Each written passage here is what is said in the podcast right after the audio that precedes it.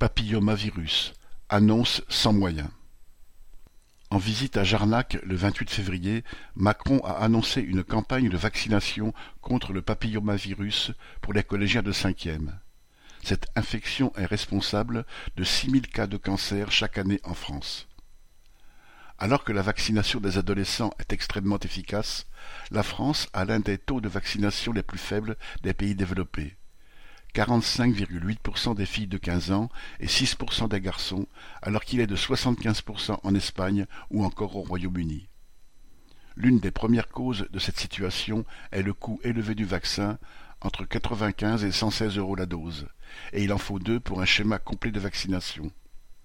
Même remboursé à 65% par la sécurité sociale, il reste trop cher pour bien des familles, comme le démontre une étude de Santé publique France. Alors, la vaccination au collège, qui permettrait d'en assurer la gratuité, semble en effet être une solution.